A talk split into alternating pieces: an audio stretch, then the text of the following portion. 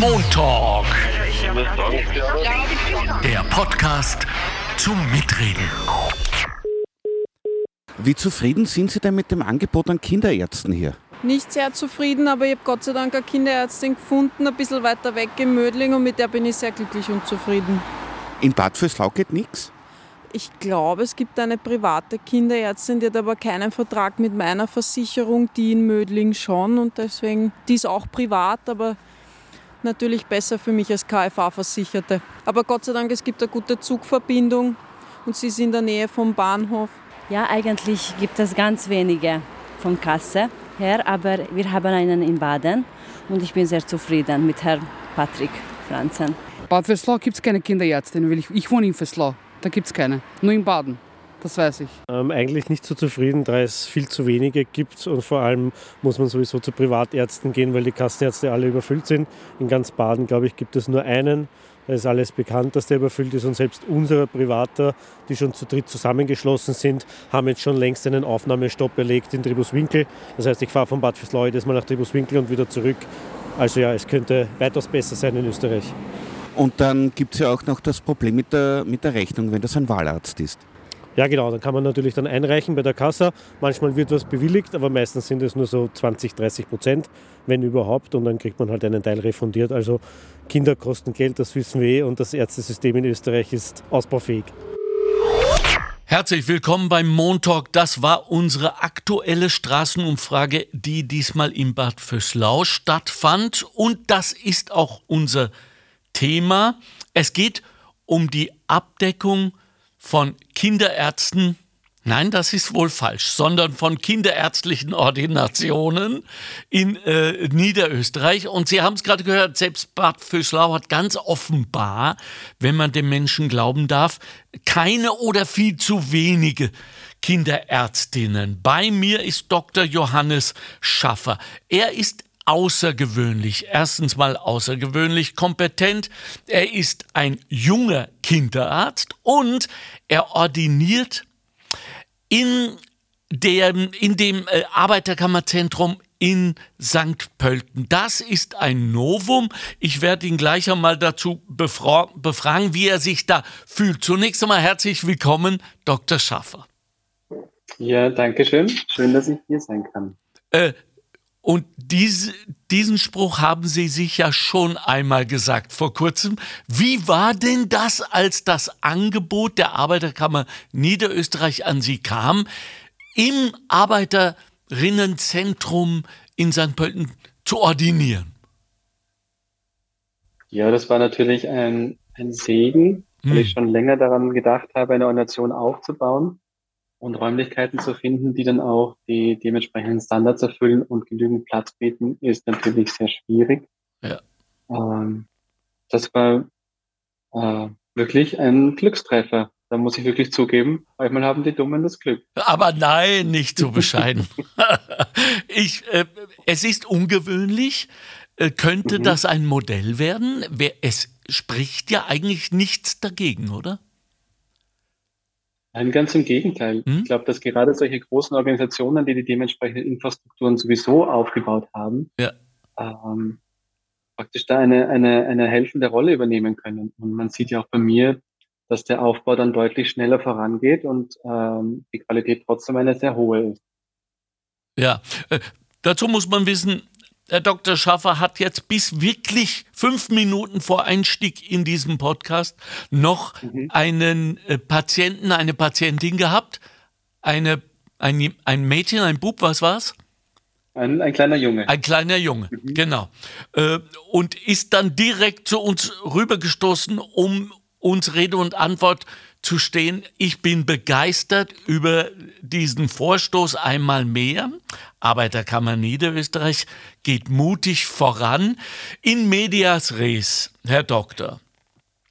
Äh, wir sind immer noch de facto in der, äh, in der Gesundheitskrise, in der Pandemie. Und äh, es scheint auch so, dass das zumindest noch eine Zeit lang so weitergehen wird, wiewohl mh, die Bedingungen sich ein wenig äh, erleichtert haben. Im Moment haben sie äh, in Deutschland sogar die Isolationspflicht aufgehoben. Ähm, vielleicht kommt das auch herüber. In allen Gesprächen, die ich führe, über die letzten zweieinhalb Jahre kommt immer wieder die Kinder und die Beschwerde darüber, wie sehr die Kinder darunter leiden und wir wissen nicht einmal wie, weil viele sich natürlich noch nicht so ausdrücken können. Können Sie uns da helfen, um vielleicht ein wenig besser zu erkennen, was mit unseren Kids gerade los ist? Mhm. Da muss man natürlich ein bisschen ausholen. Ich bitte drum. Kinder sind ja, Kinder sind ja generell sehr oft eine vergessene Gruppe, ja. muss man jetzt leider mal sagen. Und ich bin ja eigentlich sogar froh, dass dieser Verdacht, dass es den Kindern psychisch nicht so gut gehen kann, im Zuge dieser Corona-Pandemie eigentlich äh, aufgekommen ist. Mhm. Weil wenn man sich jetzt anschaut, inwiefern man sich jetzt in den letzten zwei Jahren mit der psychischen Gesundheit der Kinder beschäftigt hat, das ist ja eine irrsinnige Steigerung im Gegensatz zum Interesse, was eigentlich in den Jahren davor da war. Ja, traurig, so. aber wahr. Ja, also muss man auch sagen, das ist ja auch leider etwas Gutes, dass jetzt überhaupt mal ein Interesse in diese Richtung aufgekommen ist. Ja. Es war nicht nicht da, aber es ist jetzt deutlich stärker geworden.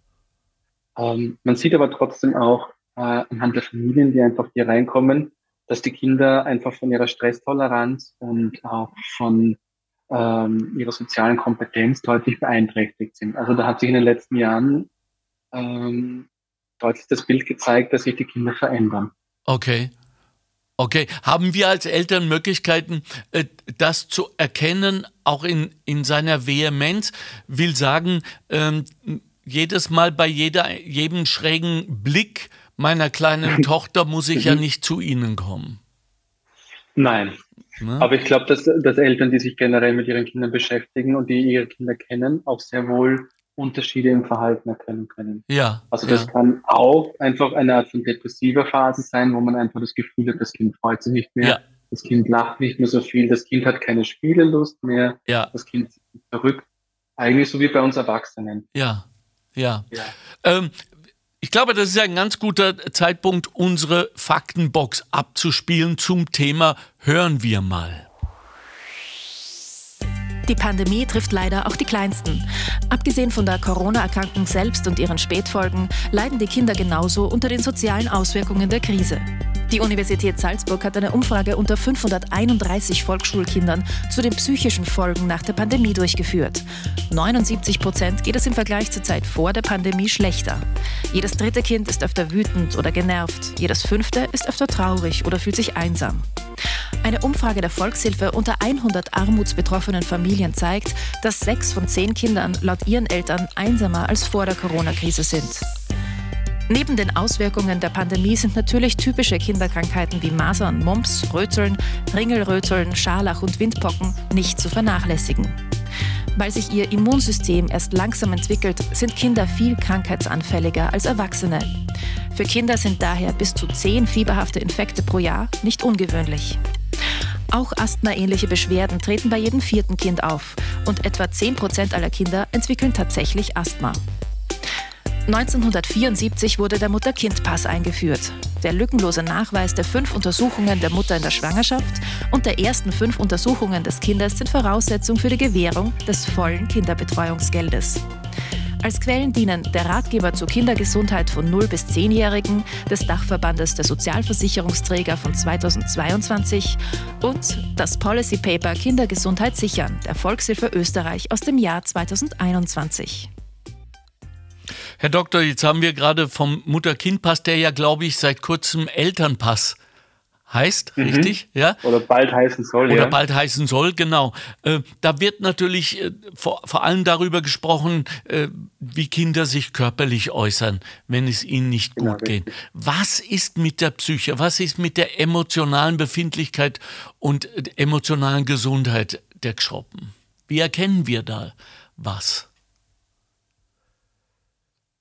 Ich denke, das Allerwichtigste ist einfach die Kommunikation. Man darf nicht vergessen, Kinder haben ja viel größere Schwierigkeiten auszudrücken, wie sie sich fühlen. Mhm. Ähm, sie können das nur zeigen. Mhm. Und ich denke, da ist es wirklich sehr wichtig, auch als Elternteil sensibel zu sein und zu merken, hey, Moment, äh, es hat sich einfach verändert. Und ich denke auch, dass man als Elternteil, egal in welchem Alter, sobald irgendwie Kommunikation möglich ist, Kinder auch auf dem jeweiligen Niveau darauf ansprechen kann, äh, wie sie sich fühlen.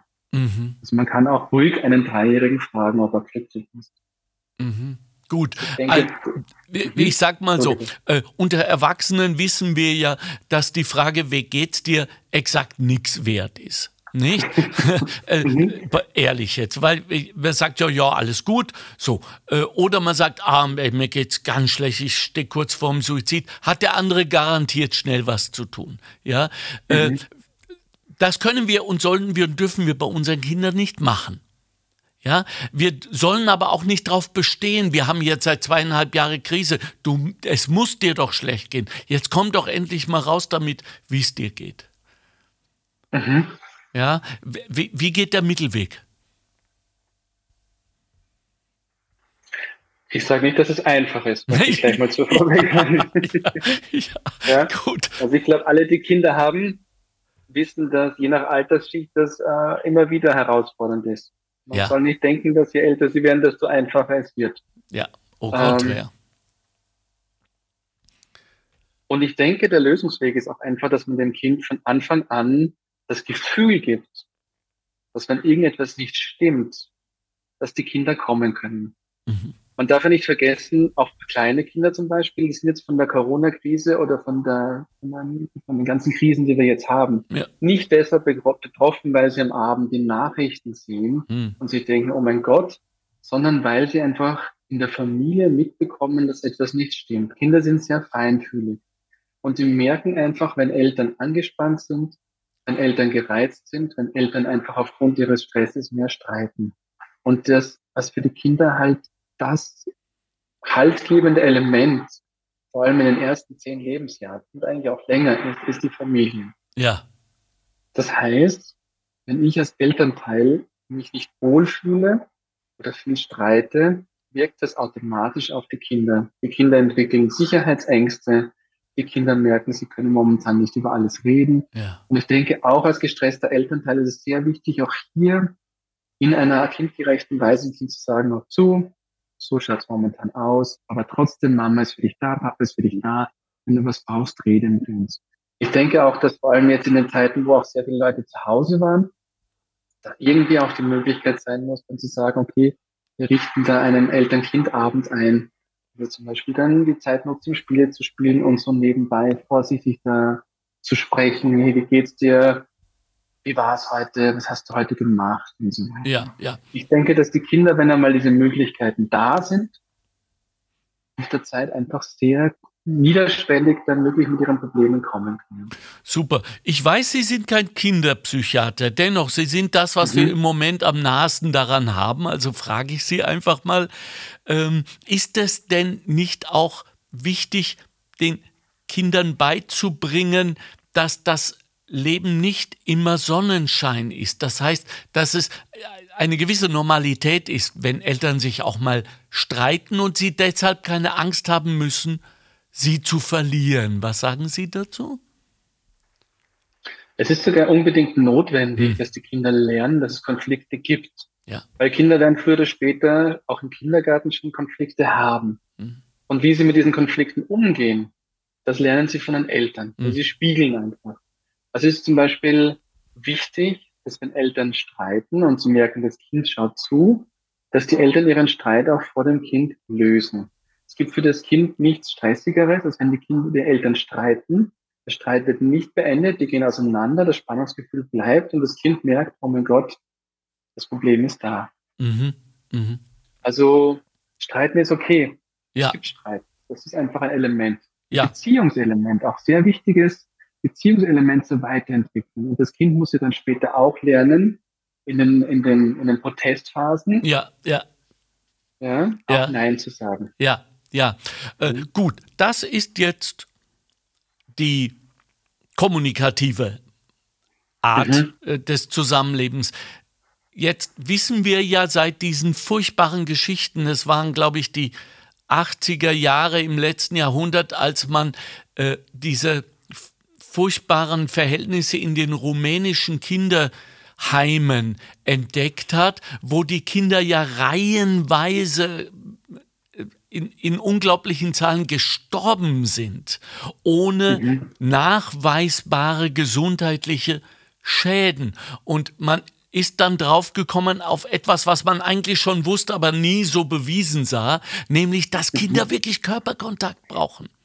Ja, mhm. und äh, dass die, die Schwestern so überlastet waren dort, dass sie keine Zeit mehr hatten, die Babys und Kinder in den Arm zu nehmen und die sind davon wirklich gestorben. So, das heißt, mhm. wie wichtig, sagen Sie uns das nochmal, so eindrucksvoll Sie es nur können, ist denn, dass wir unsere Kinder umarmen, dass wir körperliche Nähe versprühen? Ich denke, es gibt gar nichts Wichtigeres. Ah. Ich glaube, nichts drückt Emotionen besser aus als ja. ein, ein Körperkontakt. Ja, ja. Und, ähm, also in ja. den Arm nehmen ist auch eine Art von Heilung, nicht? Es ist zumindest eine Beruhigung. Ich will damit sagen, ist der, der Gang zum Arzt ist kein Ersatz für Liebe. Nein, gar nicht. Ja. ja. ja. Ähm, man, man, kann das ja sogar wissenschaftlich nachweisen. Also es ist sogar so, dass wenn man ähm, dass jetzt nicht nur Eltern, Kind, sondern auch Partner einander umarmen lässt. Mhm. Zwei Minuten, zwei Minuten, das reicht. Wahnsinn. Kann man schon messen, dass im Körper Glückshormone und heilende Hormone ausgeschüttet werden. Wow. Super. Also ein Kind, dem es nicht gut geht, in den Arm zu nehmen, ist wahrscheinlich eine der besten medizinischen Tätigkeiten, die man tun kann. Super. Super. Und das in den Arm nehmen darf niemals eine Belohnung sein, weil der Umkehrschluss so dramatisch ist, nicht? Äh, du wirst nicht umarmt, weil du hast etwas falsch gemacht. Das, da sind wir schon wieder knapp vor rumänischem äh, Kinderheim, mhm. nicht? Also das heißt, äh, Liebe wertet nicht, richtig? Genau, da mhm. sind wir eigentlich auch, da haben wir einen kleinen Looping gezogen, eine kleine Schleife zur vorherigen Frage. Ja. Liebesentzug darf niemals Strafe sein, sagen wir es mal so. Ja. Und ich denke, das ist auch wichtig, weil das Kind äh, dadurch lernt, egal was ich mache, ich werde bedingungslos geliebt. Ja. Das ist einmal die Basis. Ja. Das heißt nicht, dass man dann nicht sagen kann, das war nicht in Ordnung. Das heißt nicht, dass man dann trotzdem sagen kann, es gibt irgendeine Art von Konsequenz. Ja. Ja. Weil Liebesentzug darf nicht die Konsequenz sein, weil die Kinder sonst lernen, dass, ja. dass sie sich den Eltern gegenüber nicht mit ihren Fehlern öffnen. Ja. Und solche Sätze, was hast du denn da wieder angestellt? Jetzt hatte ich die Mami aber nicht mehr lieb, sind natürlich Killersätze, mhm. nicht? Eine Katastrophe. Ja. Einfach eine Katastrophe. Ja, ja. Bitte tut das nicht. Haltet euch da in irgendeiner Weise im Zaum. Ich springe jetzt etwas und dann auch wieder nicht. Ähm, mhm. Es geht, ich kann mich erinnern, vor dreieinhalb Jahren, als ich nach St. Pölten gegangen bin, habe ich auf meinem einem meiner ersten Spaziergänge auch einen Hundebesitzer getroffen, kam mit ihm ins Gespräch, war Kinderarzt, ganz, ganz unglücklich weil mhm. äh, vollkommen überfordert, äh, hat mir sein Leid geklagt, dass nichts weiterginge in Sachen, was ja wohl auch der Grund ist, warum Sie jetzt dort in der AK ordinieren. Und ich habe gesagt, okay, aber wenn dann die Eltern da sind, sagen Sie es mir als Vater, äh, was läuft schief, was können wir be besser machen? Er hat gesagt, sie glauben es nicht, die kommen in den Warteraum und die Kinder kriegen sofort ein Handy in die Hand und fangen an mhm. zum Spielen. Und dann sag ich ihnen zehn Minuten später, gehen Sie doch mit den Kindern ein bisschen mehr in den Garten, in den Wald, schauen Sie und so weiter und so fort. Wie ist die Situation? Das hat sich leider nicht geändert. Ah.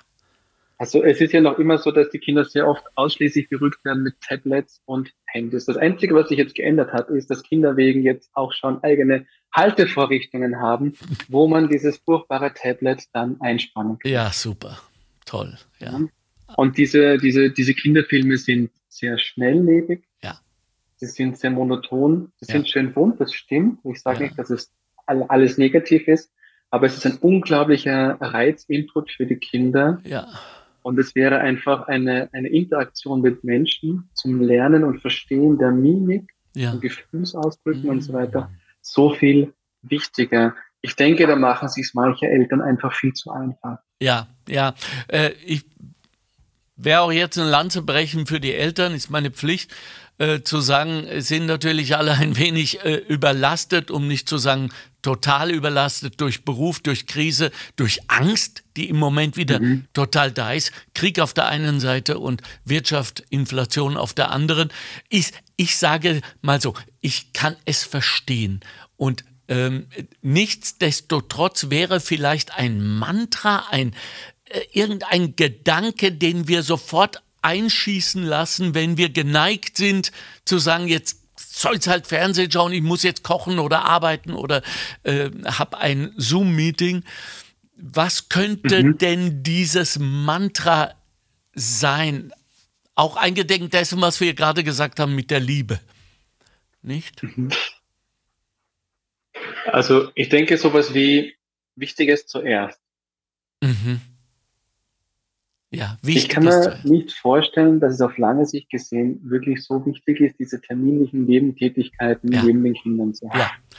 Oder darf ich kurz ausholen? Ich muss es so sagen. Ich habe jetzt, meine Freundin hat sich einen Hund angeschafft. Okay, gut. Und ich habe mir gedacht, mit meiner ärztlichen Tätigkeit werde ich diesen Hund nie sehen. Ja, Und dann kamen diese ersten Spaziergänge mit dem Hund und ich war eigentlich überrascht, wie es trotzdem irgendwie möglich war, Zeit zu finden, mit Ja. dem Hund spazieren zu gehen. Und ich war überrascht, wie wohltuend das ist, ja, diese paar Minuten abzuschalten. ja, Also eigentlich kann man den Eltern nur empfehlen, zu sagen, wir brauchen diese Viertelstunde Fixzeit mit dem Kind. ja.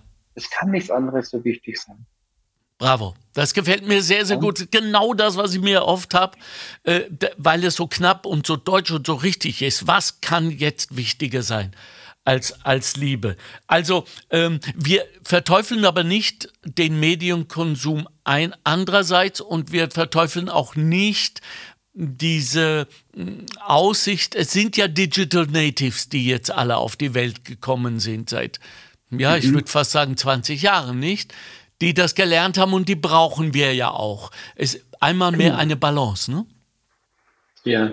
Man darf auch nicht sagen, man darf nicht sagen, es ist etwas Schlimmes. Man muss halt damit umgehen lernen. Es ist eine, eine neue Entwicklung und es ist ein Standard geworden und man darf nicht vergessen, es gibt ja auch wirklich sehr viel Positives. Man findet ja auch sehr viel Information. Ja, Es gibt ja auch unglaublich gute Apps ja, für Kinder, ja, also von Lern-Apps und so weiter angefangen. Man muss halt so wie bei allen im richtigen Maß damit umgehen und es liegt halt auch in der Verantwortung der Eltern. ja, Nur verbieten und zu sagen, nein, ist halt einfach nicht zeitgemäß. Das Ja. Funktioniert einfach nicht. ja, ja. Äh, Mhm. d- dazu schafft man sich dann keine Kinder an, so, so brutal das auch klingen mag, ja. Äh, Mhm. wenn ich Sie schon da habe, als Arzt, Ernährung, heißes, heikles, heftiges Thema. Ja, Mhm. äh, was sagen Sie uns bitte, äh, sollen wir jetzt tun bei dieser Fülle an Angeboten, die täglich auch noch sagen, das ist überhaupt das Beste für Ihre Kinder, weil da ist total viel gesunder Zucker drin, ja, etc. Äh, was halten Sie für das Wichtigste, Dr. Schaffer? Ja. das ist ein gefährliches Gebiet. Ja, und man macht sich da sehr schnell Feinde. Feinde, absolut. Willkommen im sagen, Club.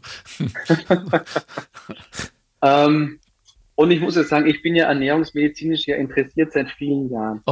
Okay, also ich, es ist nicht so, dass ich das jetzt mutmaße, sondern das ist wirklich auch zum Teil, es gibt ja trotzdem auch Studien. Es gibt Studien zu Nahrungsergänzungsmitteln und so weiter, ja, die ja momentan sehr in Mode sind. Es gibt Ja. ja, dieses Functional Food, wo man nicht nur, wo man mit Vitaminen angereicherte Lebensmittel und so weiter hat, wo ähm, einer Milch zum Beispiel Sachen zugesetzt werden und so weiter. Ja. Und die, und das soll auch den Druck von den Eltern nehmen, bitte. Die Beweislage, dass man hier einen großen Benefit davon hat, ist sehr gering. ja. Wenn Okay. ich also als Elternteil mir denke, ich habe nicht so viel Geld, alles Mhm. wird teurer Mhm. und ich habe praktisch das klassische Essen Ja. und dann dieses super angereicherte, mega tolle Essen, Ja, Das macht keinen Unterschied. Man darf kein schlechtes Gewissen haben. Ich denke, es wäre viel wichtiger, abwechslungsreich zu essen, gemüselastig zu essen Ja. Und auch fleischarm. Ja. Und dafür spart man sich das Geld bei diesen Super Function Foods und braucht jetzt nicht alles Vitamin angereichert. Super, das ist So doch schon einfach mal, kann es sein. ja Mhm. eben, das ist doch schon Ja. mal etwas, äh, woran wir uns, woran wir uns halten können. Ähm, wir kommen langsam in die in die Schlussrunde. Ich würde gerne noch etwas Persönliches wissen. Warum Medizin? Hat das elterliche, familiäre Gründe? Wie ist es Ihnen im Studium ergangen? Was sagen Sie jenen äh, Eltern, äh, deren Kinder jetzt äh, sagen, nein, ich will nicht Arzt werden? So, das ist jetzt, das sind jetzt sehr viele Fragen. Ja, drei waren's. Also, äh, warum Äh, Medizin? Warum Medizin? Ich bin natürlich familiär ein bisschen vorbelastet. Dachte Sowohl mein. Vater, mein Großvater und so weiter. Wir sind so eine erste Linie. Schön. Wobei ich zugeben muss, meine Geschwister haben es auch geschafft, da auszubrechen. Warum ich das nicht geschafft habe, weiß ich nicht. Aber bei mir war von Anfang an klar, ich möchte eigentlich etwas mit Kindern machen. Wow. Also meine erste Orientierung war etwas mit Kindern. Ich wäre sogar vielleicht sogar in Richtung Lehrkörper gegangen, ja. habe mich aber dann doch irgendwie für Medizin entschieden. Aber selbst im Medizinstudium war mir schon klar, wenn ich mal alles da abgearbeitet habe, was man als Medizinstudent und Jungarzt machen muss, Ja. irgendwann lande ich in der Kinderheilkunde. Also Das- das war eine Berufung, die ich schon als Jugendlicher gewusst habe. Also gibt es sie doch. Es, ein bisschen. es Mhm. gibt sie nicht. Also es gibt diese Berufung, es gibt diesen inneren Drang, diese Leidenschaft, etwas zu tun, weil es richtig ist. Haben Sie es jemals gereut bis, bislang? Nein, Nicht, ne? eigentlich gar nicht. Ja. Ich, Obwohl die, die Wintertage und Nächte in den Krankenhaus oi, mit den Kindern teilweise sehr fordernd waren. ja. Ich bin noch nie ohne ein Lächeln rausgegangen. Wow. Ja, muss ich jetzt mal stolz sein. Wer kann das sagen? Wirklich super. Mhm. Äh, Also es gefällt mir ausge. Das heißt, wir sollen alle tunlichst unserer Leidenschaft folgen, nicht? Mhm. Und es ist ich zu denke auch, spät. das, das ist für die Eltern wichtig, Ja, den Kindern auch zu sagen, äh, du hast die Möglichkeit, das zu tun, wozu du dich berufen fühlst. ja, Ich denke, das ist so wichtig. Lieber ein nicht so im, im klassischen Klischee anerkannter Beruf, ja. dafür mit voller Leidenschaft, als ein Beruf, den man halt jetzt machen muss, weil er gut anerkannt ist und ich muss mich jeden Tag zur Arbeit zwingen. Das möchte man seinen Kindern doch auch nicht antun, oder? Absolut nicht. Und wir wissen ja auch, dass wir ja exemplarische Eltern sind. Das heißt, die Kinder nehmen ja weitaus mehr von dem an, was wir ihnen vorleben, als von Mhm. dem, was wir ihnen vorsagen. Nicht? Und Das ist, das ist, ja, das Ja. ist ein wunderschöner Schluss ja, zu dem, was wir auch schon von Krisensituationen vorhin Genau. besprochen haben genau. und allen, ja. Genau. Sie stehen natürlich auch im Zuge Ihres Berufes äh, für den einen oder anderen Satz, schnellen Satz äh, des Rates äh, an die Eltern zur Verfügung, nicht? Äh, sie, Weil es geht nicht anders. Ich glaube, man ist Kinderarzt und man ist dann auch Elternarzt automatisch, nicht? Ja, natürlich. Und ich denke, das ist auch das Schöne. Ja, Als ja, Kinderarzt ist man nicht mehr der, der alteingesessene grauhaarige Arzt. also nichts Böses gegen graue Haare, aber so früher, wo man angibt und Ja. alle folgen. ja. Und ich denke, das ist das Schöne an der Kinderheilkunde, dass man als Team mit anderen Berufsgruppen und auch den Eltern zusammen auf gleichem Niveau arbeiten kann. Ja. Wir haben Glück gehabt. Wir haben Glück gehabt, weil wir haben Dr. Johannes Schaffer bekommen und er ordiniert ab jetzt in der Arbeiterkammer in, in äh, St. Pölten, hat dort eine Praxis sich eingerichtet, freut sich auf sie, hat überhaupt keine Zeit. Wir haben genau 30 Minuten von ihm bekommen. Er hat gesagt, ich kann nicht mehr, ich muss zu meinen Patientinnen. Und allein das dünkt mich, dass wir den absolut richtigen äh, geschaffen haben. Äh, und danke Ihnen auch für Ihre Zeit, Ihre Leidenschaft. Grüßen Sie mir bitte Ihre vorbelastende äh, Familie. Ja. Und Ja, sehr gerne. ja, ja, und äh, ich Dankeschön. hoffe, dass wir vielleicht in einem Jahr, wenn alles schon mal so ein wenig eingelebt sind, äh, Sie nochmal vor das Mikrofon bekommen für die nächsten Fragen, die sich jetzt in diesem Jahr ergeben werden. D'accord? Sehr gerne. Gut. Ja. Sie Ja. wissen ja, wo Sie mich finden. Ja, genau, richtig. Wie wir alle jetzt. Vielen herzlichen Dank. Das war Dr. Ja, Johannes Dankeschön. Schaffer. Wir haben über äh, Kinder und Kindermedizinische Behandlung gesprochen. Gehen wir alle in uns als Eltern, werden wir besser. Es ist nicht zu spät. Danke für die Aufmerksamkeit. Danke Ihnen, Herr Doktor. Das war der Montalk. Alles Gute. Das war der Montalk. Chefredaktion Susanne Kahner. Redaktion Mario Gattinger und Karina Karas. Straßenumfragen Christoph Baumgarten. Faktenbox Bettina Schabschneider. Technische Leitung Stefan Dangel. Administration Christina Winkler. Am Mikrofon Alexander Göbel. Montalk. Der Podcast der Arbeiterkammer Niederösterreich. Einfach mehr Wissen zu Themen, die das Land bewegen. Alle zwei Wochen neu und jederzeit abrufbar. Finanziert aus den Mitteln des Zukunftsprogramms der Arbeiterkammern.